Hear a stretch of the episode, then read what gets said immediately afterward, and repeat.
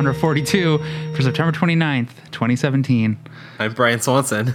I'm Mikey Krieger. And I'm Rhodes Clark. Let's cut through the bullshit. How are you guys doing, you fucking nerds?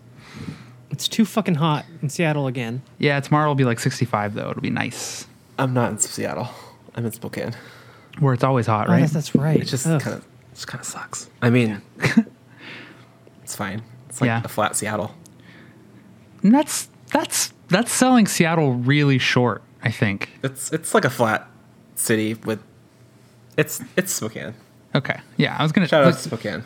yeah, sure. So, but before before we get like really deep into this, like I was just kind of double checking to make sure there weren't any news stories that were missing, and I really fucking hate when some like people use like really uh like really grand like descriptors, like specifically in like.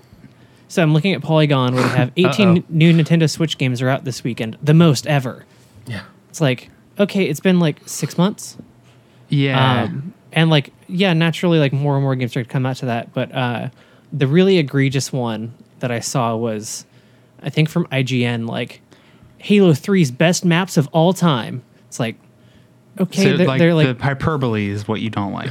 yeah, it's like, I don't mind the like the like Halo 3's best maps, but it's like Halo 3's best maps of all time. It's like okay, like like or, like th- there was Halo 3 and the maps that came with it. There wasn't like Halo 3 too. I guess there's Halo 3 ODST, but like just to say the best Halo 3 maps, like I Um, mean, they're the only maps that came out. Yeah. yeah, I, I just like I'm gonna Yeah, send what- you a. Um, I'm gonna send you a GIF mentally of okay. the grandpa from The Simpsons yelling at a cloud. Is that it? There's an image. There's like an image from The Simpsons of a guy holding a newspaper that says "Old man yells at cloud." So it's not a GIF. Yeah, it's not and, an and image. it's, un- and it's Uncle Sim- or Grandpa Simpson. okay. That's Yeah, what you um, sound like right now. Is what I'm trying to say. I'm And I- spicy I- and today. and I, I don't mind the article like like that's fine like i understand that like yeah. but it's like the most ever it's like okay there's a very small window of time it's like the best maps this that this one video game had of all time it's like okay that video game game it was one video game Like, Right. if, if it were like the best halo maps of all time then it's like okay but just this one video game's all time best maps it's like okay well there was one time yeah. No, There- there was, I, like- I, I see what you mean. there's like 2005 that was the one time Yeah.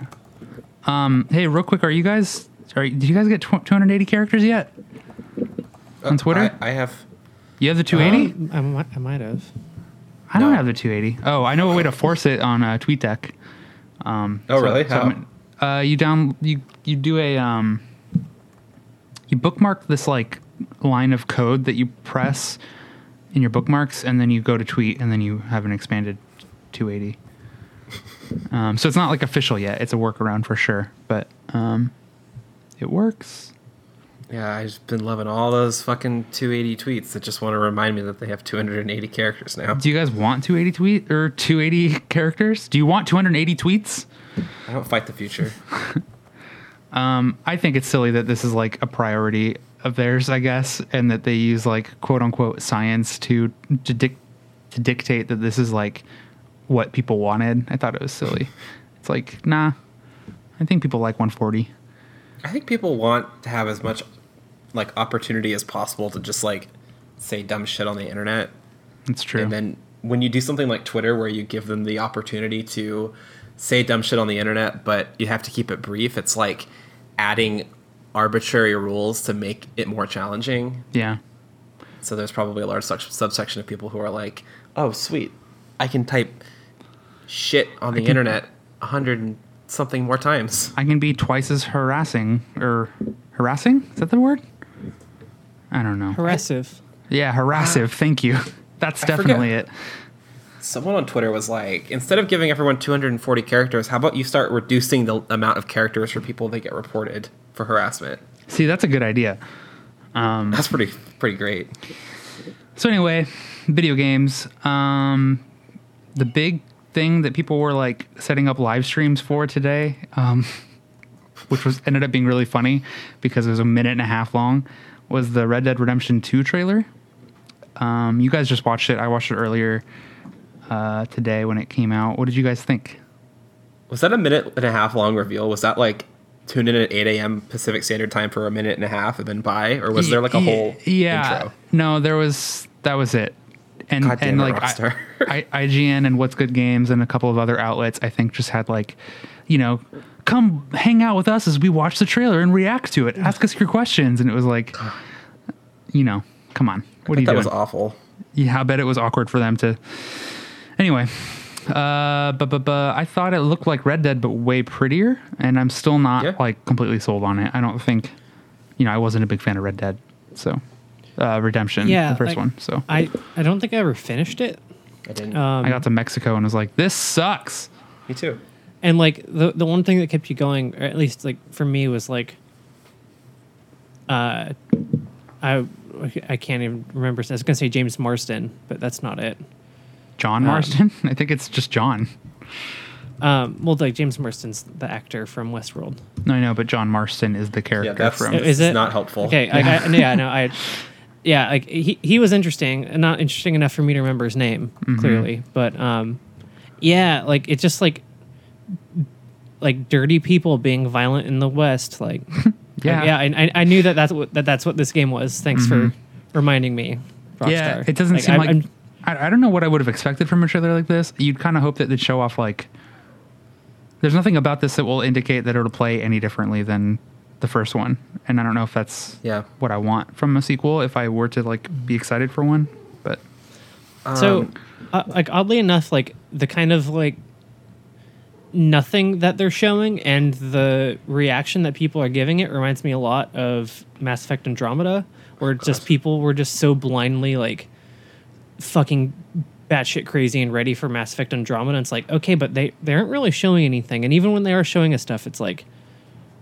th- It wasn't really anything specific. Like it's just such a very bland, like yeah, th- th- this could have been any Wild West game. Like, how is this Red Dead Redemption and not fucking Call of, Call of Juarez Six, whatever? for a yeah, it, it was a really weird trailer, and that made me think. Like as I was watching it, I was like, I think it's fair to do this with this game and this studio's games, but rarely anyone else's. Like this is a studio that prides itself on being like cinematic, and I think that they try to like try to tell stories that you'd find on like a high, highly produced TV show or like a movie or something.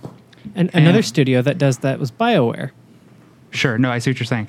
Um, Like, but Yeah. but but what I want to say is like this is this felt like a bad trailer for something. Yeah, it it wasn't was. well made. The shots of people were weird, and there was no like connective tissue or anything that told you anything about what it was about. And there's like a time and place for that because the inverse of that is revealing too much in a film trailer or something. But I I still thought that this was like it did nothing to like make me interested in it. The pacing was all weird. There was nothing cool about the action.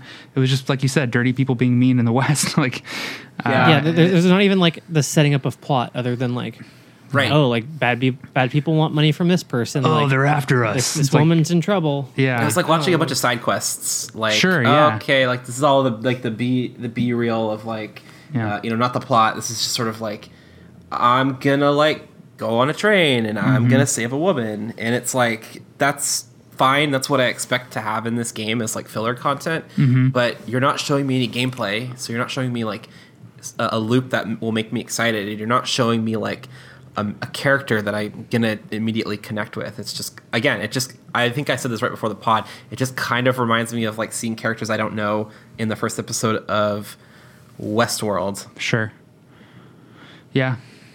No, I guess like. I can't stop comparing the two in my head, and that's just because it's so on the nose. But like, I uh, what it, I the one thing that would make this trailer just batshit crazy to me is if they added like one second where per, someone removed their face and then an, an HBO logo appeared in the bottom corner. Yeah.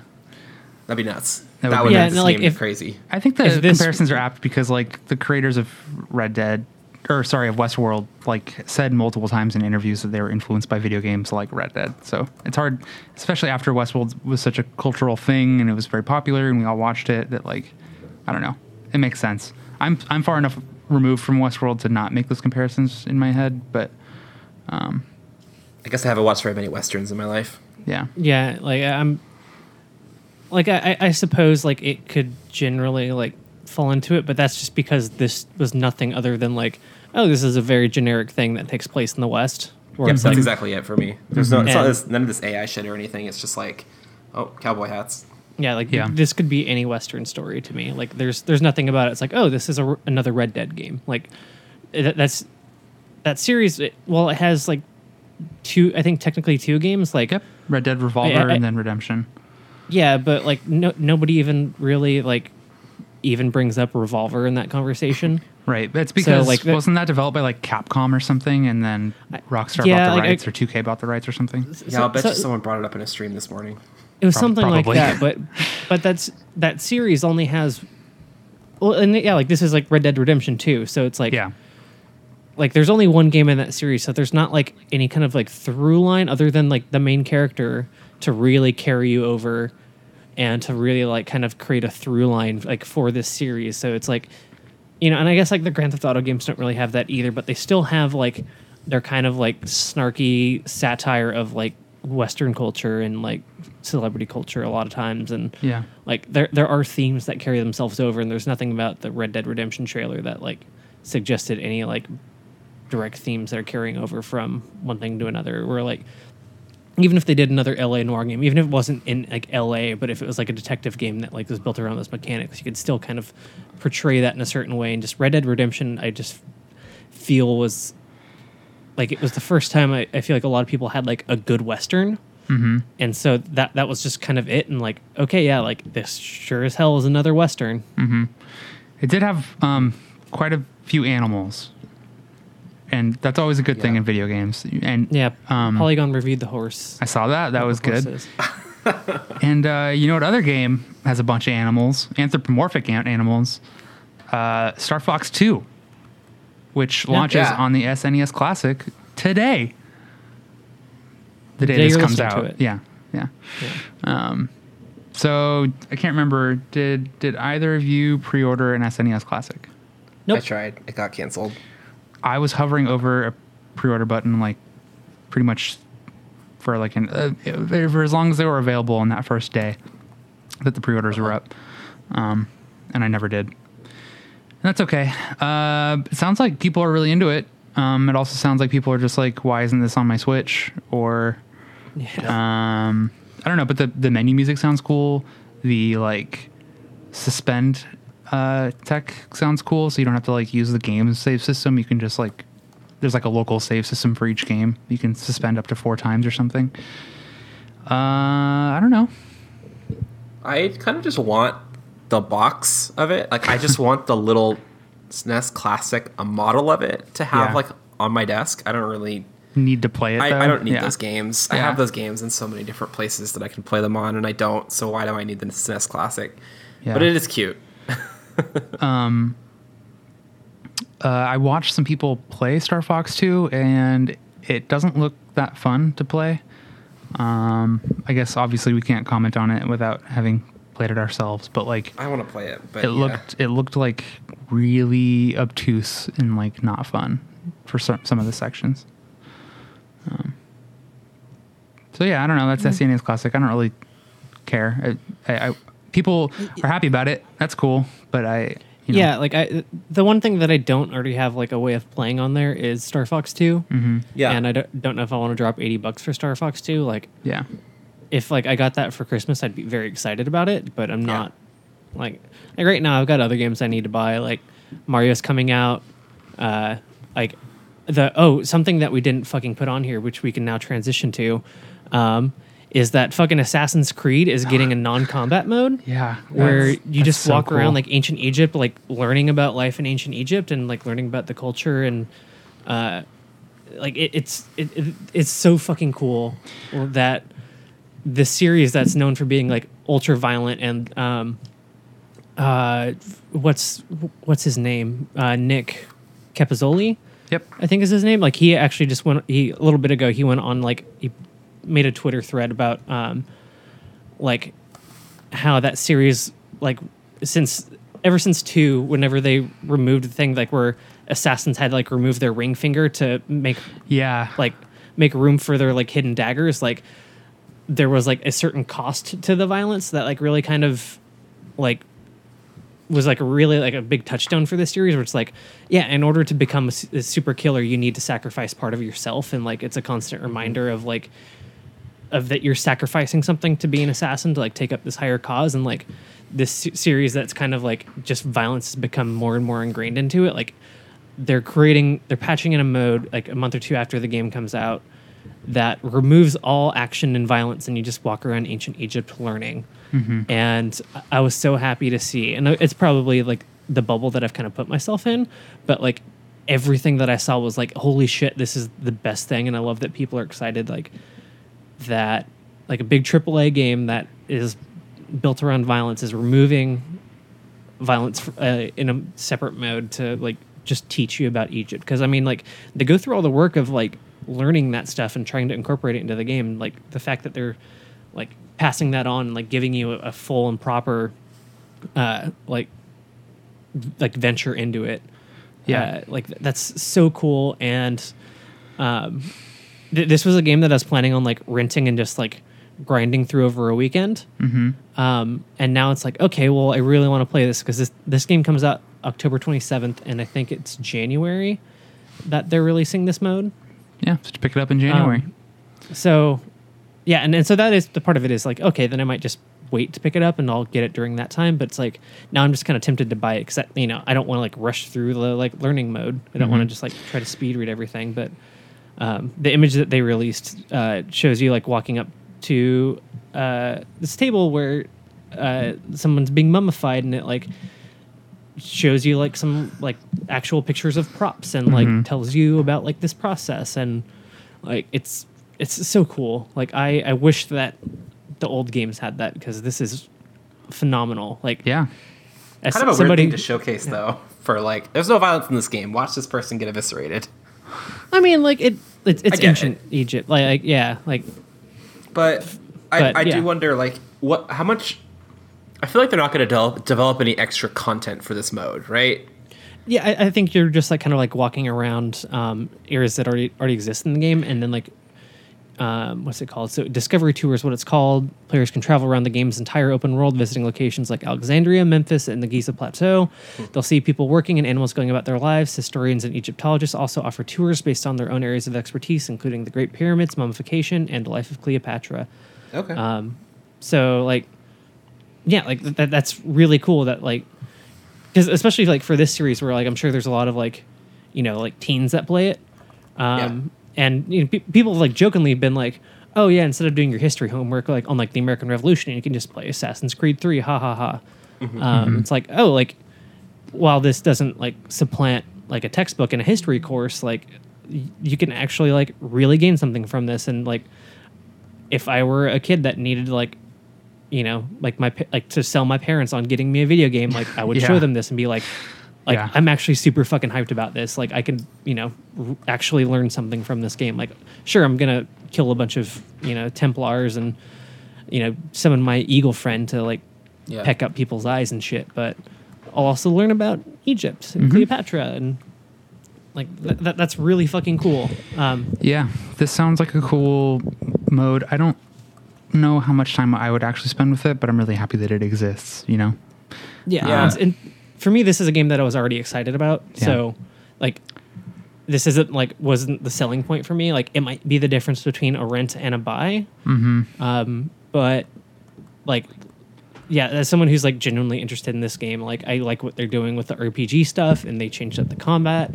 Um, and a- apparently, the last Assassin's Creed was good. It's just that the one before it got such a bad rap that people didn't give it a shot. So, Right. with them taking a year off to you know put the proper time into like changing up the game and the systems and i'm actually really interested in like giving this series a shot and like this like solidifies it for me where it's like okay i really want to play this Goes Totally. to show that like how much extra stuff you can put into a game if you just give them an extra year.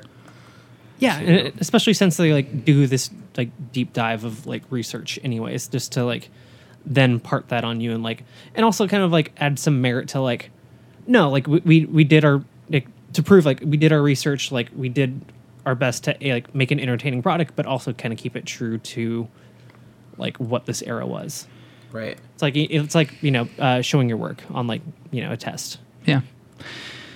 man, those games have a lot of uh, have a lot of people working on them and a lot of time. But you know, single people can make video games as well. Like Not just married people. that's not what I meant. um, Bennett Foddy has a new game coming out as part of the Humble monthly bundle. Um, No one knows who that is, Rhodes. I do. That's why I'm saying his name. He's the creator of QWOP. There you go. Um, QWOP was this old game that I remember like people in high school Ugh, being, old. ob- being obsessed with, where you controlled like the legs of a track runner using the Q, W, and OP uh, keys on your keyboard, and your goal was just to move from left to right. Um, and he's gone if on It was one of the first games enough, with like intentionally bad controls. Like it was the first like real standout of that kind of like genre that led to games like Yeah. Octodad. Yeah, and Bennett uh, has gone on record as to say that saying that he he loves to like frustrate people and he creates games intentionally to to like. Octodad was like, I don't think that they were making intending to make you frustrated. They were trying to make you laugh at how, like, Yeah, that, game was over, Obtuse. overtly bizarre. yeah. Um, anyway, he's gone on to create sequels to that and other things. Um, this new one though, you play as a. It's called Getting Over It with Bennett Foddy. Um, it's set uh, like in a rocky wooded area, and you play a man whose lower half of the body is set in like a witch's cauldron, and you're naked from the cauldron up, and you've got a pickaxe, and you, your your goal is to use the mouse, and I'm, assuming clicking, or maybe it's just the mouse, to like swing the pickaxe around and propel you forward, and like to climb these gosh. rocks and stuff. It looks like This game looks ridiculous. pretty wild, and I'm very excited to try it. Um, I think I will get mad at it and then be done with it. I think we should stream it. I think you're right. Um, so that sounds pretty cool. I, I I don't know. I, I put it in here because um, I don't know. It's just just like super bizarre and fun. So I think Games are cool. yeah. Uh, also, please look up a video. Polygons, Chris Plante and Russ Frushtick put up a video of that today. That was really fun to watch. Um, they were they have really good chemistry, you know.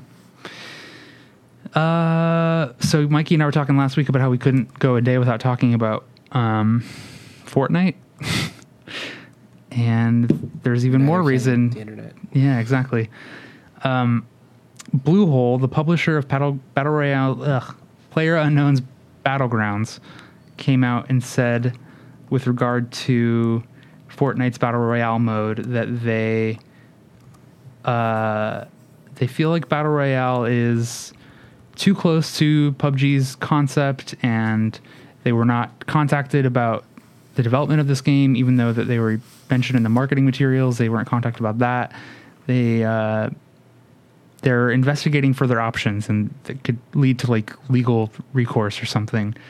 Um, I thought this was a really bad look for Bluehole, uh, personally, even though Fortnite Battle Royale shares a lot of like pretty alarming similarities to PUBG.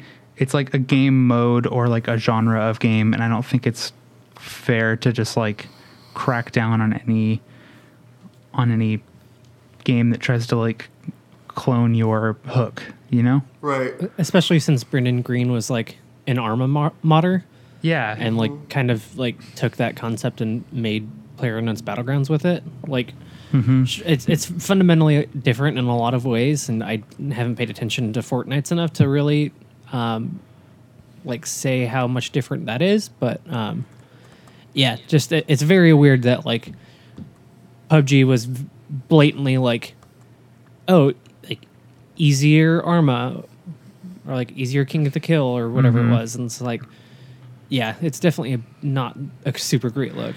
Yeah, and and um, there's a couple of interesting things that like keep this interesting. Um, Bluehole is using or is licensing Unreal to develop PUBG, uh, and Epic owns Unreal Engine 4. So I think I think That's kind of weird. people have been theorizing that like Bluehole's mad that Fortnite beat them to a console release of this game mode or something. Uh, I also saw one thing that I don't believe, but it was like interesting that like Epic kind of owns the code that you use in Unreal Engine 4, maybe. Huh. I mean, I don't know. Uh, I mean, I, I doubt that, but there's there's got to be. They have like a working. I think Bluehole's like upset because they have a you know some sort of working relationship with Epic, and then Epic just turns around and does this without telling them. But yeah, and it's that whole idea that there is now a battle royale on console for people to play for free, um, for free, and it's it's. I mean, it's it's almost sort of like, in some ways, you could interpret it as Epic just trying to eat PUBG's lunch, even though PUBG has had a very lavish feast already prepared for themselves. so much chicken. So there's a lot of chicken already in under PUBG, 10 million chickens perhaps, but it it is kind of this weird thing where in some ways you can look up look at Bluehole as like the underdog and Epic as the I don't know, the big company that that is coming down on them to some extent. But at the on the other hand, Bluehole's not tiny anymore. Bluehole's been more successful than a lot of game companies. And they're uh, expanding like far. crazy, and they've got offices like pretty much all over the world now. So it's like you like I feel like you can't quite say oh they own this genre because that's never been the precedent with games. But on the flip side, it is sort of a weird idea to say, well, the owner of this the, the creator of this game engine is now trying to uh, get money off of this product and, and use the name of another of another product to, to gain notoriety. So I, I can't really think of a better way to put it, I guess. Yeah, I don't know. It's it's it's it's weird. It's it's almost like it's almost like you would expect. It's almost like something that I would almost expect Valve to do, except if it were Valve, Valve would, would just buy the company that made the successful game, Right. Yeah. as they've done in the past. But doesn't and Epic could or could sort of do that because aren't aren't they owned by Tencent now or like they have a Tencent has like a majority stake in Epic or something? Could. I'm gonna look that up so I'm not talking on my ass. Um, s- yeah, I think that's that's a curious way to, to look at it, and it makes me wonder if if Bluehole is is a company that could be up for up for purchase. Like if they Yeah. made the right right uh, if they made the right price, I'm sure it could happen. But I'll bet you Epic wouldn't be the only one vying for for Bluehole at this point if they uh, sort of what's the word if they put themselves out there as a company looking to be purchased. Yeah. I think Valve would want that. Uh, back in June, I think of 2012, Chinese company Tencent Holdings purchased a minority stake in Epic Games. Um, 48.4% of Epic Games is what they own. Which is crazy. That's a lot. anyway, that's that.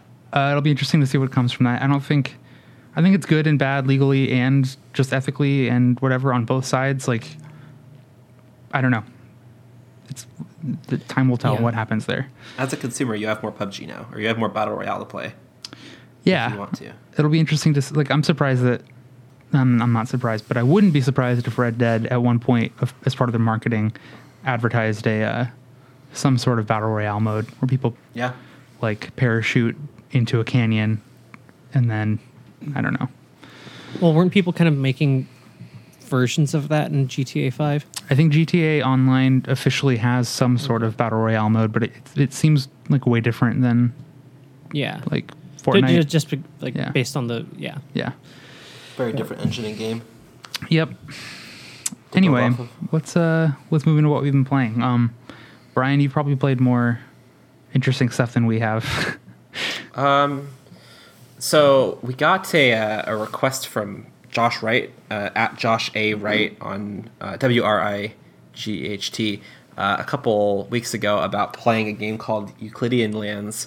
Um, it's a mobile game, so it, it was a four dollar purchase on my on my brand new iPhone 8 that I finally purchased. Ooh, um, and it's essentially a mashup of Hitman Go, a popular board game style um, mobile game, um, or I guess Tomb Raider Go or Deus Ex Go.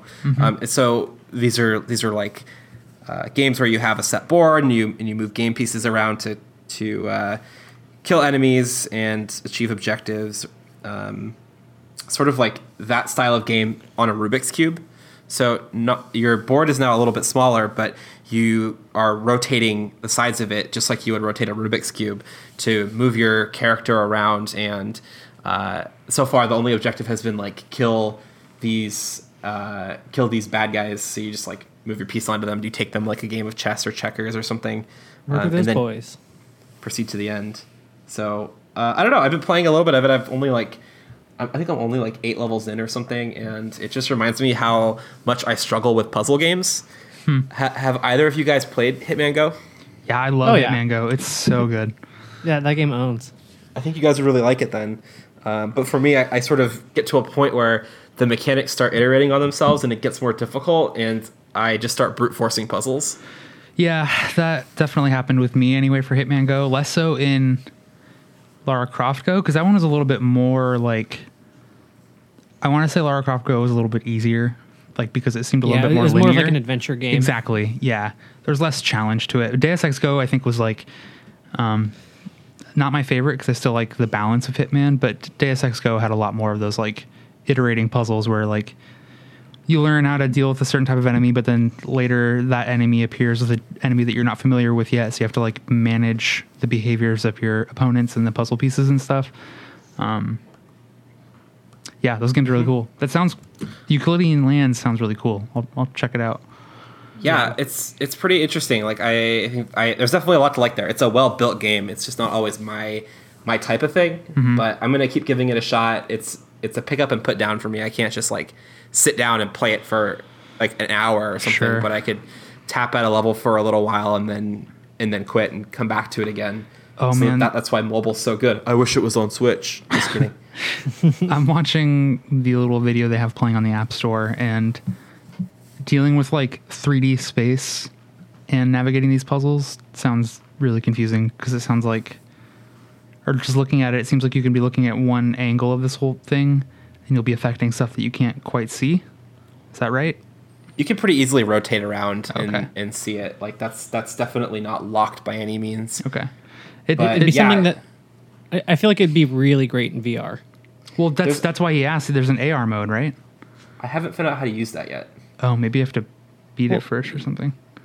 Yeah, no, like if, if like playing it with a headset and like if it were just like kind of like in the middle of your room and you're just kind of like you have to like walk around it and like figure out like how to twist it and turn it. Like I feel like that'd be Yeah. pretty cool. Like I, I haven't looked in, too much into the AR mode, but um, I'm pretty familiar with the general game itself. I'm happy to see more games like this. I I wish it wasn't so blatant, but it, it looks a lot like Monument Valley. Uh, Yeah. Yes, I would Oh, oh. describe it as that. I there's And- been a couple of like knockoffs. This this one isn't a knockoff. That's not what I'm saying because it seems like it's a, it has its own like actual challenge and actual like hook and twist and stuff.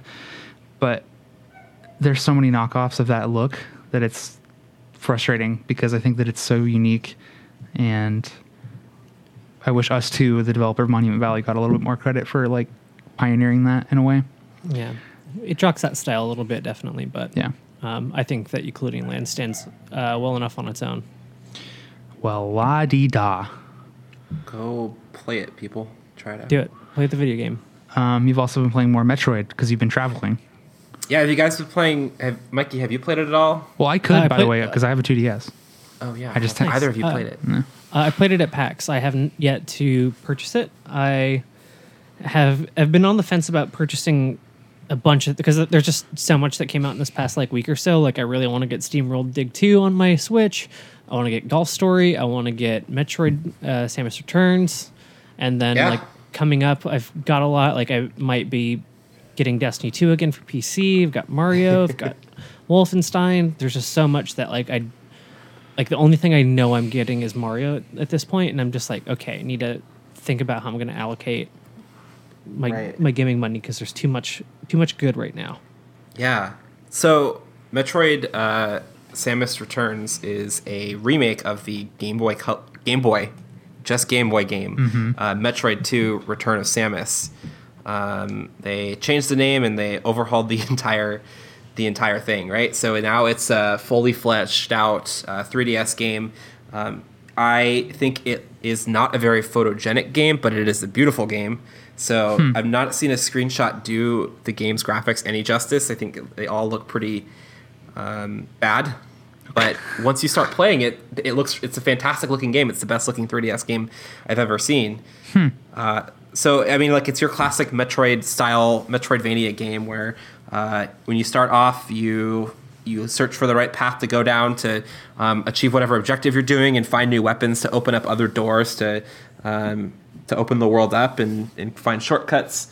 Um, you know, not similar to what people are used to with like Dark Souls at this point, um, but it's just a really really solid Metroid game. The the enemies all feel really good because they've added this charge mechanic to a lot of them, where a lot of the enemies will, if you're close enough to them, will charge at you.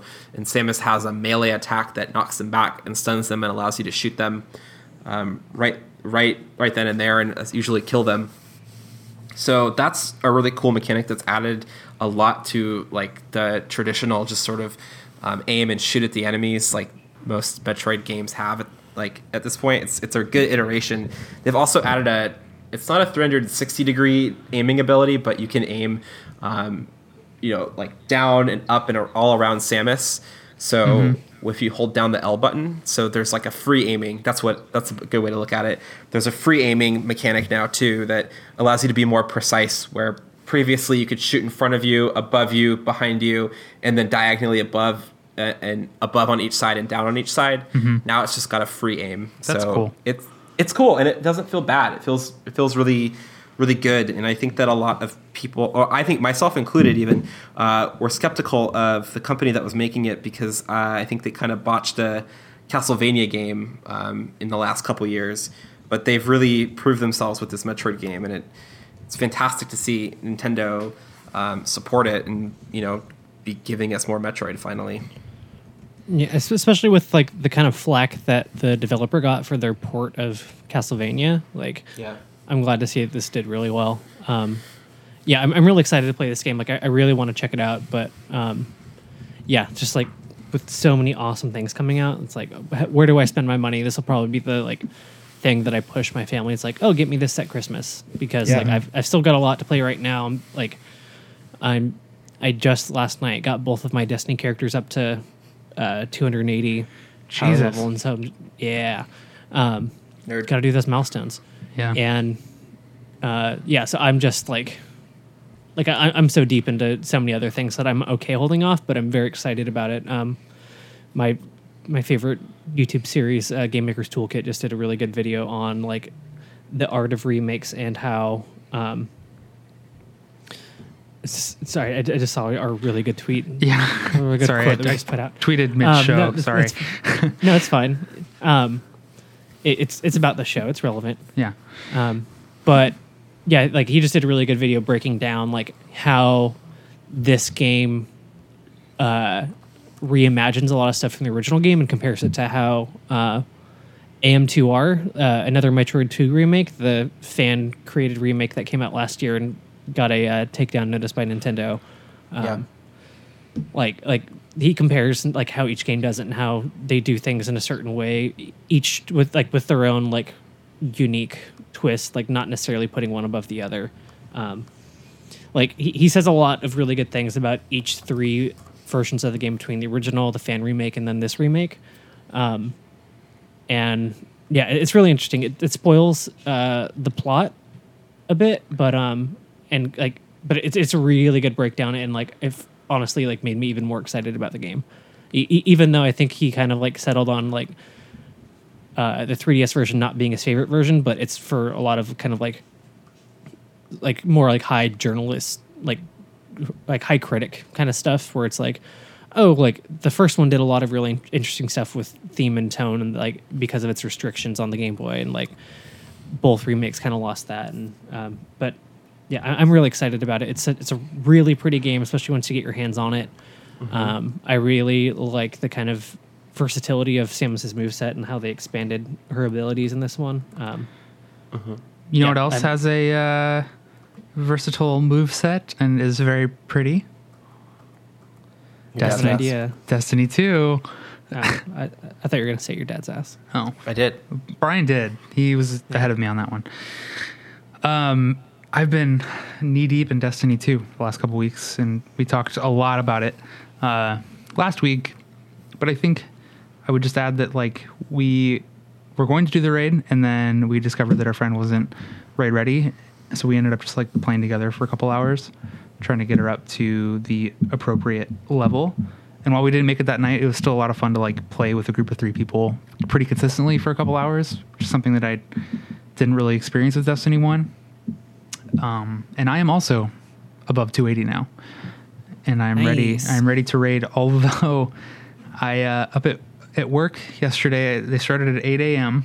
I had the Giant Bombs.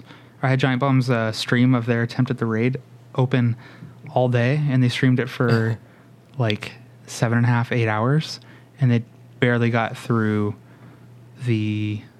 There's a, an encounter called the Gauntlet. Um, I don't want to spoil it because I'm not sure. What whatever, but it took them six and a half hours to get through one segment alone. um, so like, you know, they were attempting to go in blind for the most part. One person on staff had done it, and he was holding back information like until someone asked him to help. You know, um, and it was it was fun to watch, and it seemed like everyone was having a good time still. But like, I don't know when I'm gonna have that sort of time to like just do it. Um, so that's disappointing. But like, having watched it, I know the mechanics of the sections that I did see. So, like, oh, and by the way, they didn't even finish it. They're gonna keep going tomorrow. We'll see how long that that that takes. Um, but yeah, uh, it seems cool. The raid is really pretty, and the area is like opulent, rich, asshole game show sort of. like, it's pretty cool. I'm excited for everyone that we play it with to to see it. Yeah, uh, I mean, it just reminds me a lot of what myself and my WoW guild do, and we just raid like twice a week. Like we we get stuck on certain bosses. We've been stuck on a specific boss in WoW for like about a month now, and we just still get together and play because it's like hanging out stuff. But Yeah. it's it gets frustrating, like for sure. So in WoW raids, um, how much of that is it? Is it all combat encounters, or is there like puzzle stuff too? It's pretty much all combat encounters or uh, a puzzle encounter or a combat encounter that's like dressed up like a puzzle, but at the end of the day, there's Sure. there's still combat.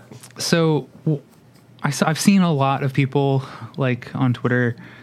And I'm not saying you're doing this, but like people who've been playing WoW for 15 years or whatever it's been, mm-hmm. saying saying shit like, "Oh man, they think this is hard. They should have seen it when it was 40 per- person raids and we only got, you know, four loot drops for the entire clan to share or whatever." Or like, you know, I've been doing this for a long mm-hmm. time. But it's pretty funny how people are complaining about something that only takes eight hours or you know, like crap like that, right? Yeah, um, I will say that like this is uh, a, a benefit and a fault of the game. The raids in Destiny ask you to do things that you wouldn't find in the campaign or in any other game mode, like right.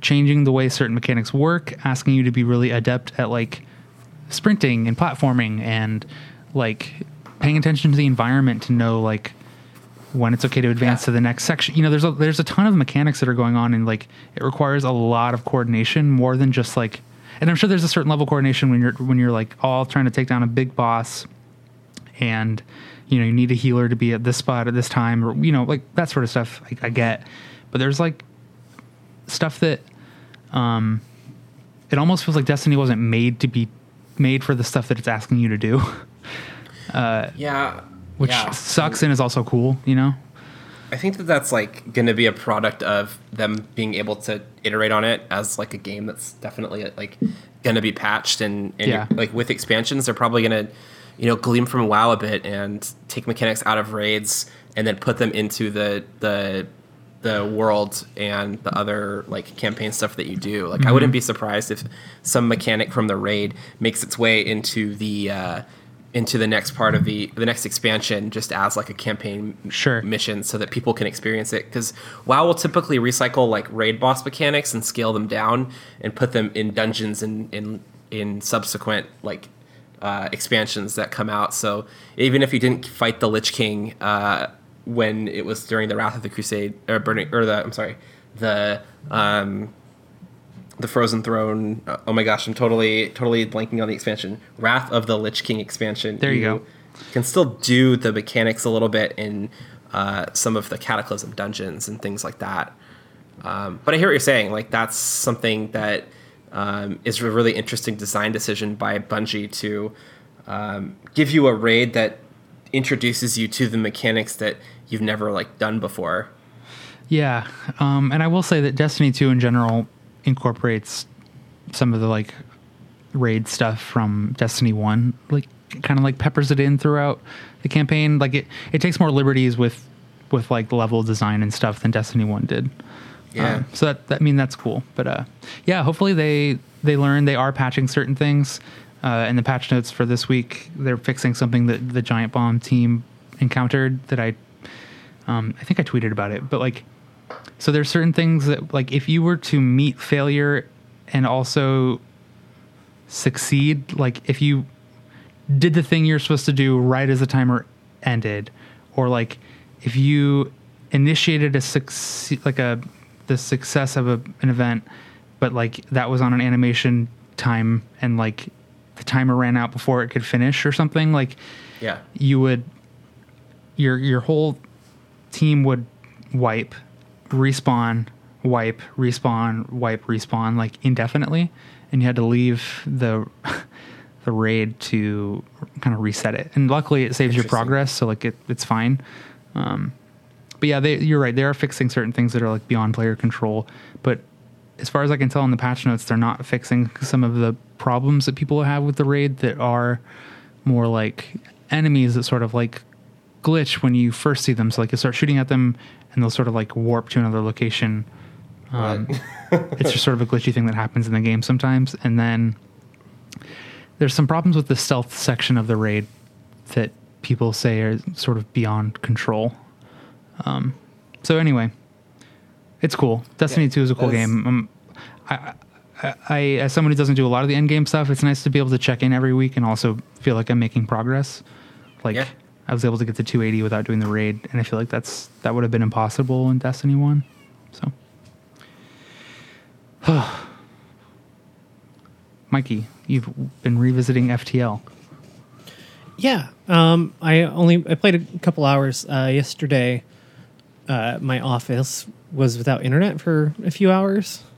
I was like, all right, well, I can't do any work without the internet. So I had my laptop that had FTL on it, and so I played like an hour of that, and it was pretty choice. That that game, um, for those who don't know, is a roguelike um, like ship management strategy game. Um, it yeah it, it you are a small f- uh, fleet of like what's supposed to be thing like the federation um and like you are like trying to flee to like let like the federation know that like a rebel fleet is like about to like come and attack you Right. and uh, you take like a small ship and like over the course of probably like maybe an hour to do like a like a good run like you're upgrading your ship and you're trying to um, get it ready to like take on the rebel flagship uh, whenever it reaches the base and it's really really tough even on like the easier difficulties like that game is pretty hard um, yeah, it's been just enough but- time that like I, I feel like I could revisit that game and have a good time with it. I used to play that- that, that- all the time it- at my old desk attendant job when I was working for Residence Life.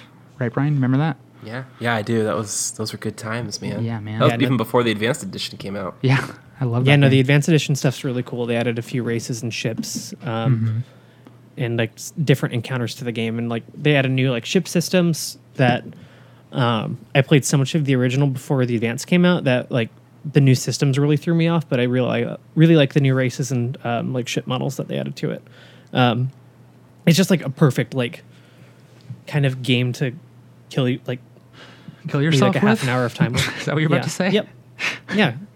Um, no, yeah, it- it's really great to just like kind of pick up and play because you, your runs can, you know, you can pause it, come back to it, and it's so kind of simple and straightforward that like you don't need to be like, oh, like what did I have on this run? It's like you can very kind of quickly gauge like what you have and um, the kind of like ship that you were building and like the crew Yeah. that you were trying to create to like build up a tactic and um, yeah, it, it's a great game, and the soundtrack for it is one of my all-time favorite video game soundtracks. For sure. Um, Uh, So yeah, no, I played a bit of that, and I completely like forgot how much I utterly adored that game. Um, and it's yeah, it's good. I never really liked the cloaking system. Uh, No, wait, maybe it was the mind control system. It was one of the two that just kind of felt like, ah, shit, I have to have this now, or else I can't compete. Yeah. Yeah, whenever uh, you run into another ship that has the cloaking, where it's like you just can't attack them Yeah. uh, for like twenty seconds, like it, it's really fucking frustrating. Um, but or yeah, hacking, like- maybe. I don't know. One, Yeah, one of the I'm- new mechanics was just like, uh, I need this, or else. Or maybe it was hacking because it was like, okay, I got to get a hacking system now to hack their hacking system. Yeah. Because if I don't, then I'm at a disadvantage.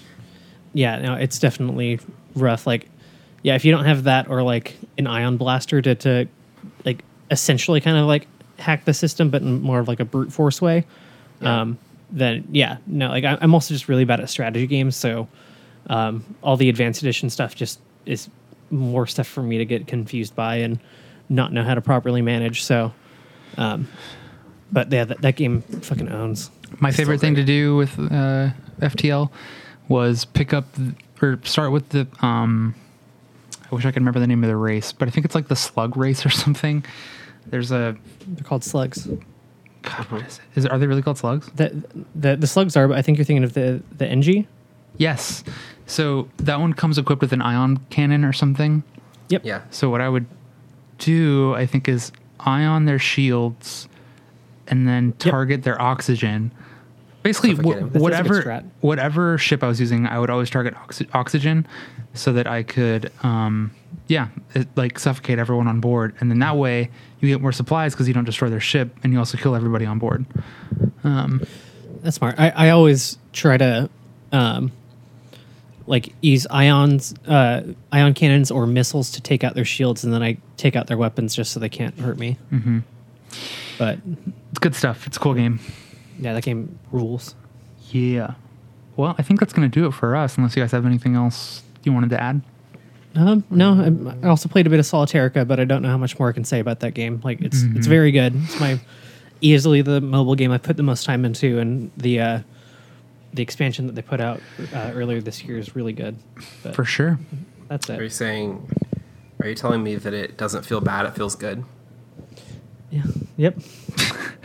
What are you guys planning on playing uh, in the next week? I'll probably get SteamWorld Dig 2. I'll probably Mm-hmm. cave on that and put a good amount of time into that now that I'm like in that like kind of final tier of levels for Destiny. I'm yeah, like you can put it down for a minute. yeah, like un- Yeah. unless like I'm planning on like raiding or Yeah. like doing the Nightfall strikes or something, Yeah. um then like I feel like good enough to just kind of like take a step away and not like obsess over it like I have been. Um but yeah, that golf story is really interesting to me. Um, I've seen I'm seeing a lot of XCOM 2 uh, War of the Chosen, and it makes me sad I don't have it. yeah, I I, if the console port was bad. ooh, I haven't heard anything about that. Yeah, um, Polygon updated their review this morning, and it was like not playing very well. It probably needs a couple patches before it's yeah. worth buying. Well, well, the that's the, the straight up review for it though is a 9.5, Yeah, Damn. which is but like it just chugs on console. yeah. I mean, that, that, that's a like if you have the means to play it, I think XCOM works best on a computer for me. oh, definitely. So Uh, I what about plan you? on playing Divinity 2. I haven't gotten a chance to play it because I've seen a lot of that. Looks really rad. It's good stuff. yeah, I I, might. GameSpot 10 out of 10, I think. That's right. Adding it to the echelon of 10 out of 10s from GameSpot.com. I think I will revisit stuff this week because, like, like you, Mikey, I I'm kind of nearing the upper levels of Destiny, and I don't really care to start another character. Um, so I'll probably I'm gonna go back to Banner Saga and like I have Dishonored two on my PC. Um, Oh, nice. so it'd be nice to like play through that and see if it if the the new expansion interests me or not. Um, so yeah, who knows? Maybe I'll just play more Destiny. Yeah. Cool. Uh, thank you all for listening to Fans of the Genre. Um, you can send emails for the show at info at infinitedogs.com. If you like what we're doing, please rate us on iTunes uh, or Apple Podcasts, whatever it's called now. It takes just a few minutes. It helps us out. Better yet, tell a friend because that's a really nice thing to do. You You can follow us on Twitter at fans of genre or infinite underscore dogs. Um, I'm on Twitter at yeah. Rhodes Clark. I'm at Brian T. Swanson. I'm at Mikey Krieger. Thank you to John Bash for composing original music for us. John Bash has a new album out of sort of like experimental, spooky sounds. Um, he does a lot of cool stuff. It's just like uh, experimenting with um, different instruments and different sounds to create more atmospheric albums. So check that out if that's something you're interested in. You can find more at johnbash.com. Um, this podcast didn't feel bad. It felt good. That's going to be the name of the podcast, isn't it? Yeah. Goodbye.